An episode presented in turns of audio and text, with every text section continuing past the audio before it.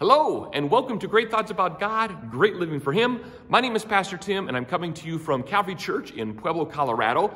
And it's Thanksgiving Day here this year, 2021.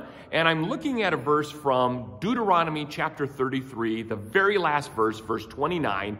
And it's the last chapter before Moses' death. And it's sort of his, his last words of comfort, encouragement, warning. And this last verse, verse 29, has a moment of praise and thanksgiving given to it.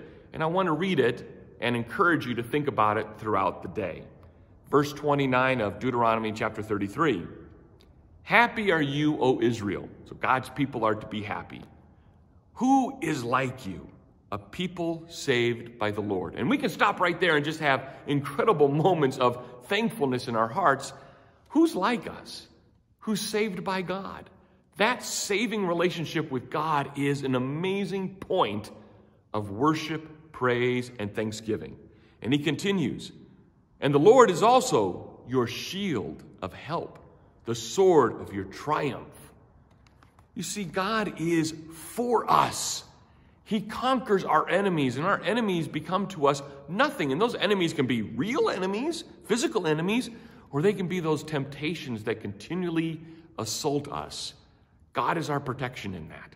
And so, what a great thing to celebrate and enjoy and praise God for that He is our protector, that He saved us, and that His shield and sword defend us. So, we rest in His peace.